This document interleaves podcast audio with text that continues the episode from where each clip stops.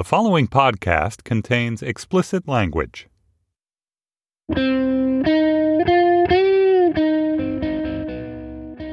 It's Friday, May 19th, 2017. From Slate, it's The Gist. I'm Mike Pesca. President Trump is headed on a world trip, the Grand Tour. If it's Tuesday, you must be insulting Belgium. The president, apparently not that excited to be traveling abroad, also agreeing with this assessment abroad.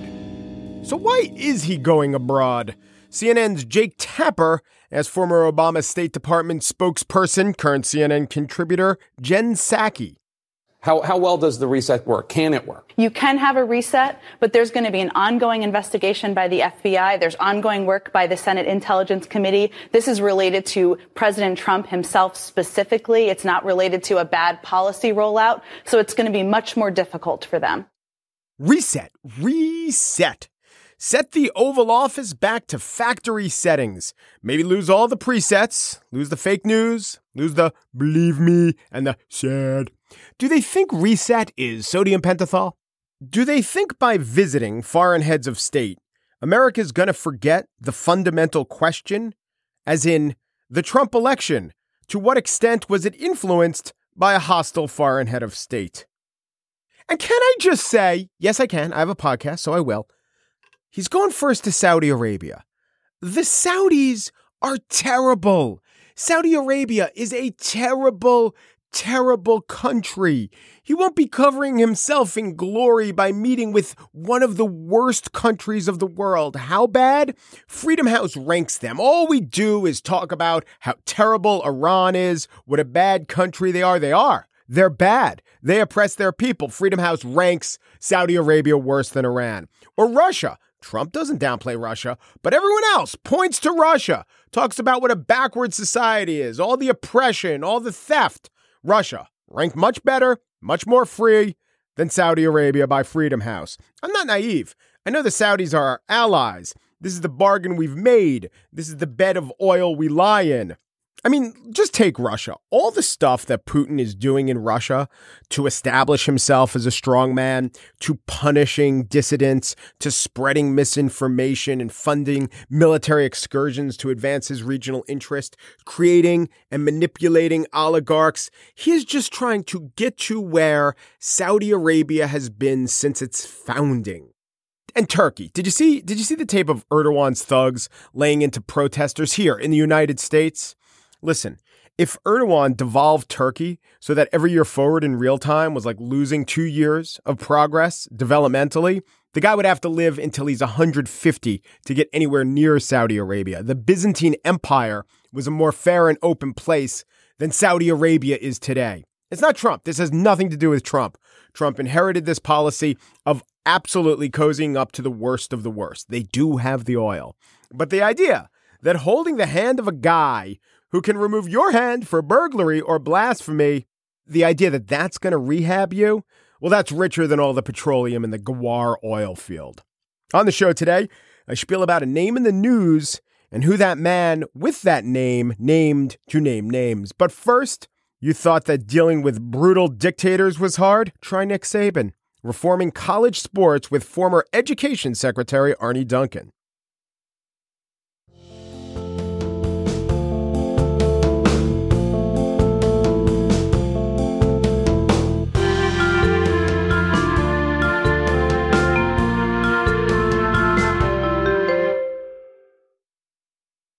From 2009 to 2015, Arne Duncan was U.S. Secretary of Education. Before that, for the Harvard Crimson, he averaged 13.3, 4.8 rebounds, and three assists a game. Now, maybe that set of statistics is relevant to this conversation because post leaving the White House, he has taken on a few jobs. And one of them is he is working with the Knight Commission, which seeks to get reforms in the areas of college sports. And they've just issued some recommendations about college football. So let's talk about education and college football. Hello, Arne Duncan. How are you? Thanks so much for having me. I looked it up, by the way. Those stats compare to Kerry Kittles uh, in the NBA.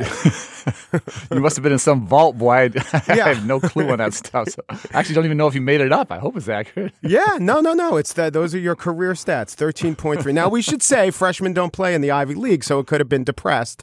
But uh, that's well, well you know, the, it's pretty good. The, the honest truth is, when I was there, freshmen do play, but oh. I got oh. cut from the team my freshman year. So oh. I played on the JV my freshman year and didn't make the team to my second year. So. And then were you captain by the time you were a senior? I was. I yeah. Was. So there you go. Perseverance, the Arne Duncan story.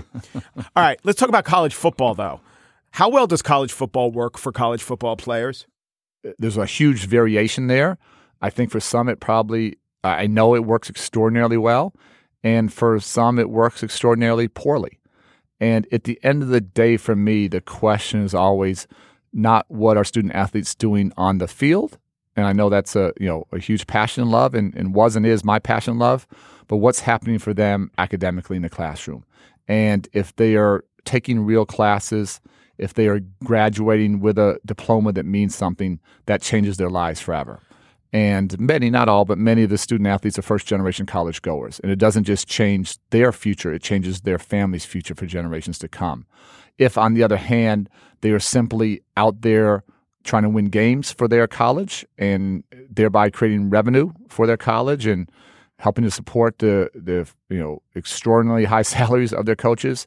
And at the end of the day they don't have that piece of paper. They have not graduated. They don't have a diploma then they have been used by the system. And that for me is untenable Right. I agree with you. I think the, the answer, of course, is it varies. But if I were to ask you, how does college work out for the coaches? You would probably, or a reasonable person would say, well, it varies. It's a tough job. But if you're lucky enough to get a head coaching job, you know, Nick Saban's going to make 11 million this year.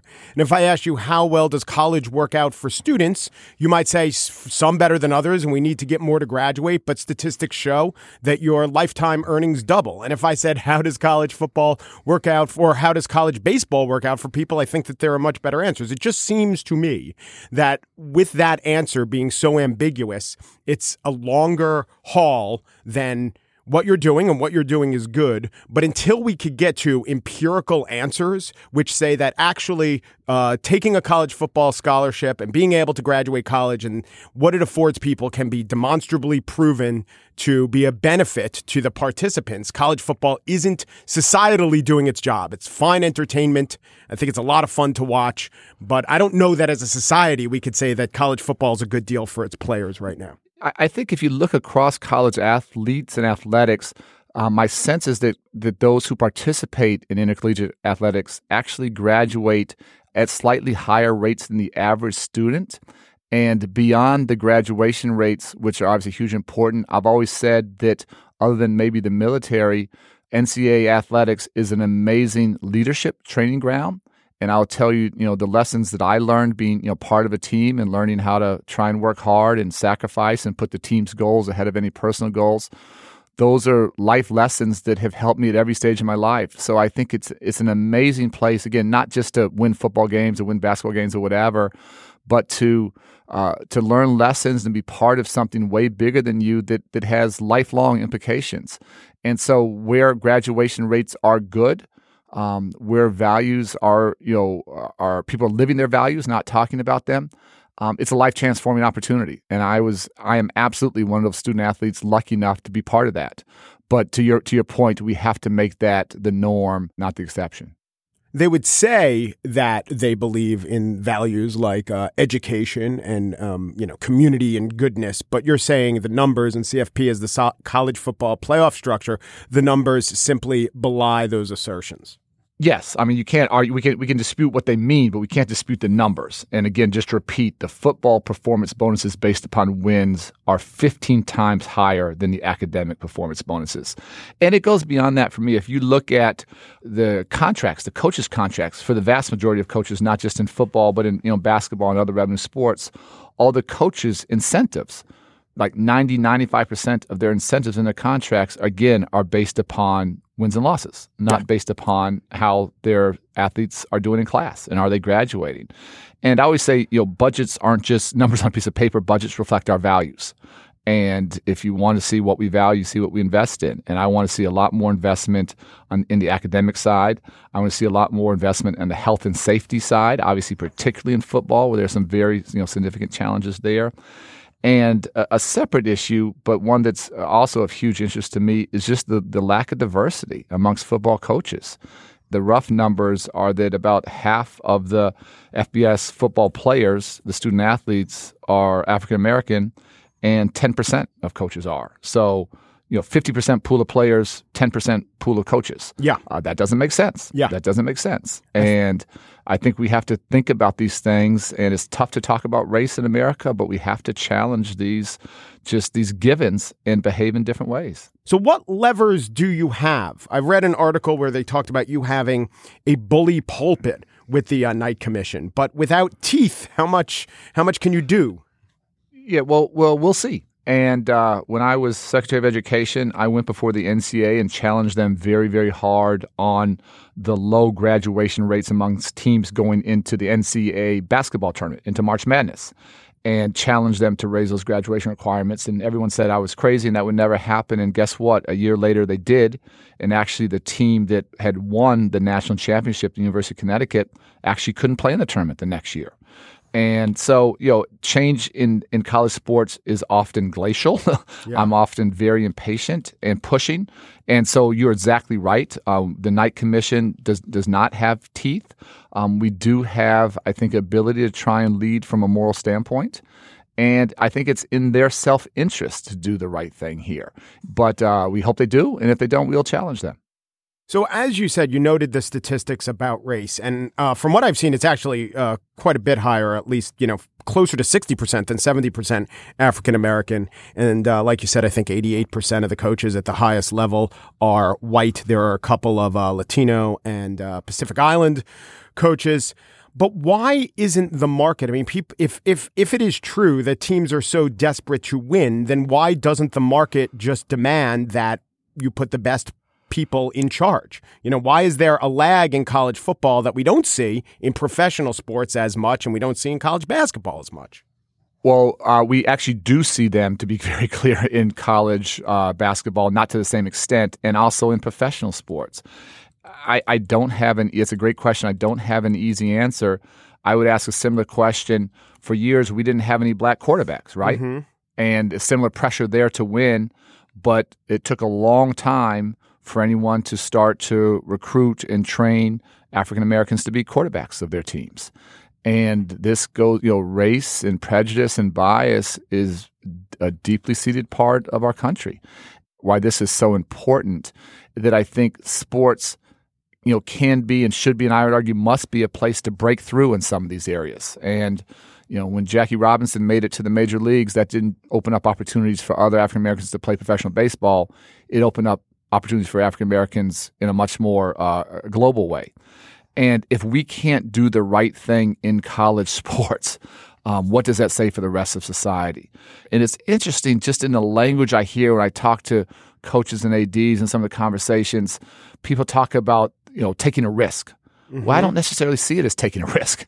I see it as making an extraordinarily astute, you know, and smart uh, hire. But that's just when you hear that language, um, that for me talks to the, the deep seated, almost unconscious bias that, that we have towards hiring coaches of color to, to lead our to lead our teams and to represent our, our colleges. I guess my last question you do a lot of other things besides your time with the Knight Commission. You're looking at other educational um, issues in America, right? Yes, I'm doing that. I'm spending uh, a huge amount of my time trying to reduce violence here in my hometown of Chicago. So that's what I'm obsessed with right now. How much is the college sports reform part of it? How much of your time does it take? How mu- how important is it if you achieve reform in college sports? How will that translate to general greater education reform? Do you think? Yeah, no, it, it's very important to me, and it's personal. Again, I was lucky enough to to be a, a beneficiary and and to be part of this program. Um, you may not know my father worked at the was a professor at the University of Chicago, which is a Division three school, and was the NCA faculty representative probably for a decade or two. And so going back to my childhood, we would have these fascinating dinner time conversations about the the proper role of, of athletics in a student athlete's life. And so this work is very, very personal to me. And it's um, lucky enough to, uh, to have been asked to join the, the Knight Commission and now to, to co chair it. And I, you know, work hard at this. And I think, again, it's such the, the upside is so positive here, is so good. And I think about so many young people where this is their their chance to change you know, uh, family poverty that's maybe been generations uh, in the making and break through and get that diploma and just lead their family to an entirely different place. And being part of a team and being a student athlete uh, will shape them for the rest of their lives. And so I've seen both um, the amazing upside and I've seen the the dirty underbelly of this as well. And so it's one that is personal and that I'm absolutely committed to continuing to work on, continue, frankly, to try and accelerate the pace of change, which I feel is often too slow. Arne Duncan, former Secretary of Education, and he's now working with the uh, Knight Commission to try to get some reforms into the world of college football. Thank you very much, Arne. Thanks so much for the opportunity. Have a great day now. You too.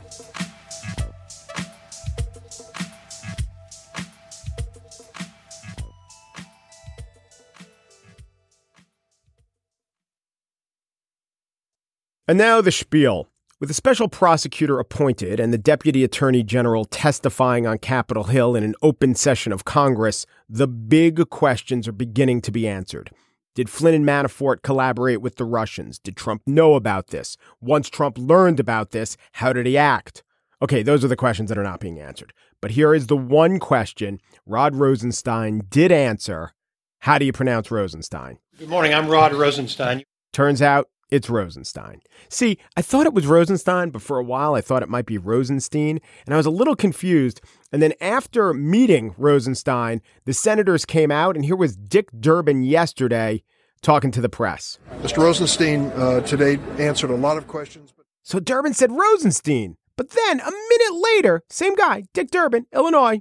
I thought that Deputy Attorney General Rosenstein faced a Rosenstein and Rosenstein. Rosenstein and Rosenstein and Rosenstein and Rosen Rosenstein. Now, when it comes to Rosenstein, everyone wants the same thing a straight shooter. That's all we need, right? And when Rosenstein was appointed, it was reported Rosenstein, a 27 year Justice Department veteran with a reputation for being a straight shooter, that was NBC. Boston Globe, Rosenstein, a longtime federal prosecutor, has a reputation as a straight shooter. Slate, if Rosenstein is truly the principled straight shooter he's depicted as in profiles. But remember the man straight shooting Rosenstein made the case against? That was Jim Comey. And here's how Mike Pence described Jim Comey during the campaign. I've always found him to be a straight shooter. So who's going to clean up the case of the straight shooter shooting at the knees of the other straight shooter? Well, that is new special counsel Robert Mueller. Here's George Stephanopoulos describing him. As well respected throughout Washington as a straight shooter. So the shorthand for an honest man who will do his job right is that he's a straight shooter. But what we have here is one straight shooter taking out a different straight shooter, and having to appoint the third straight shooter untainted by the shots taken at the first straight shooter. Meanwhile, the man at the center of this is a lying huckster who talks about his own bravado, quote, a little hyperbole never hurt. People want to believe that something is the biggest and the greatest and the most spectacular. I call it truthful hyperbole. Straightest shooter ever. It's no wonder that Trump is not particularly cowed by the firing squad that's represented by this specific set of marksmen. And the claim of the honest man being a political straight shooter, the equivalence of those two things, it is so childish. And childish in a 1950s sort of way, when shows like The FBI, as underwritten by the FBI, were on TV, and honest G men like Eliot Ness were sold to kids as heroes who could do no wrong. But real life is a morass. The decisions by Comey and Rosenstein, which were at odds with each other essentially, they weren't motivated by political bias. It's not clear that either one actually acted unethically given the rules of their field. Doesn't mean they were wise, doesn't mean they did the right thing, but they probably weren't unethical. If anything, a case can be made that the self regard, the sense of super ego a straight shooter has, that could lead to bad decisions. They were essentially saying, I can't engage in the normal ethical exercise of weighing these decisions in terms of right and wrong, in terms of impact on people. I am just the human embodiment of the Bureau, the Federal Bureau. Or Rosenstein essentially saying, I can't tell a president with obvious ill intent to go fly a kite because I am a straight shooter. I must go along. I must allow myself to be used, as I know I will, but also realize that I have an escape hatch. After I, apolitical Rosenstein, give Trump cover for a self serving decision, I know I can break the emergency glass, and we will all be saved because there is Robert Mueller, and he will do what's right. After all, he must. He's a straight shooter.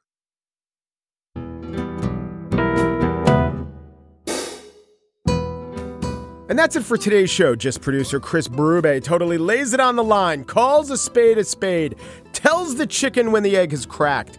Gist producer Mary Wilson is a plain spoken, transparent, matter of fact sufferer of Tourette's, if you want to know. It's very brave. That's what I'm saying. Steve Lickteig, chief executive of Slate Podcasts, I'll say this about the guy what he lacks in guile, he makes up for in style. Andy Bowers is the chief content officer of the Panoply Network. He's both on the level and above board, which is to say, I cannot reach the guy. The gist I'm not going to piss on your leg and tell you it's raining unless you have a very specific meteorologist fetish. And even if you do, you're going to have to sign a release. Umperu, Deperu, Duperu, and thanks for listening.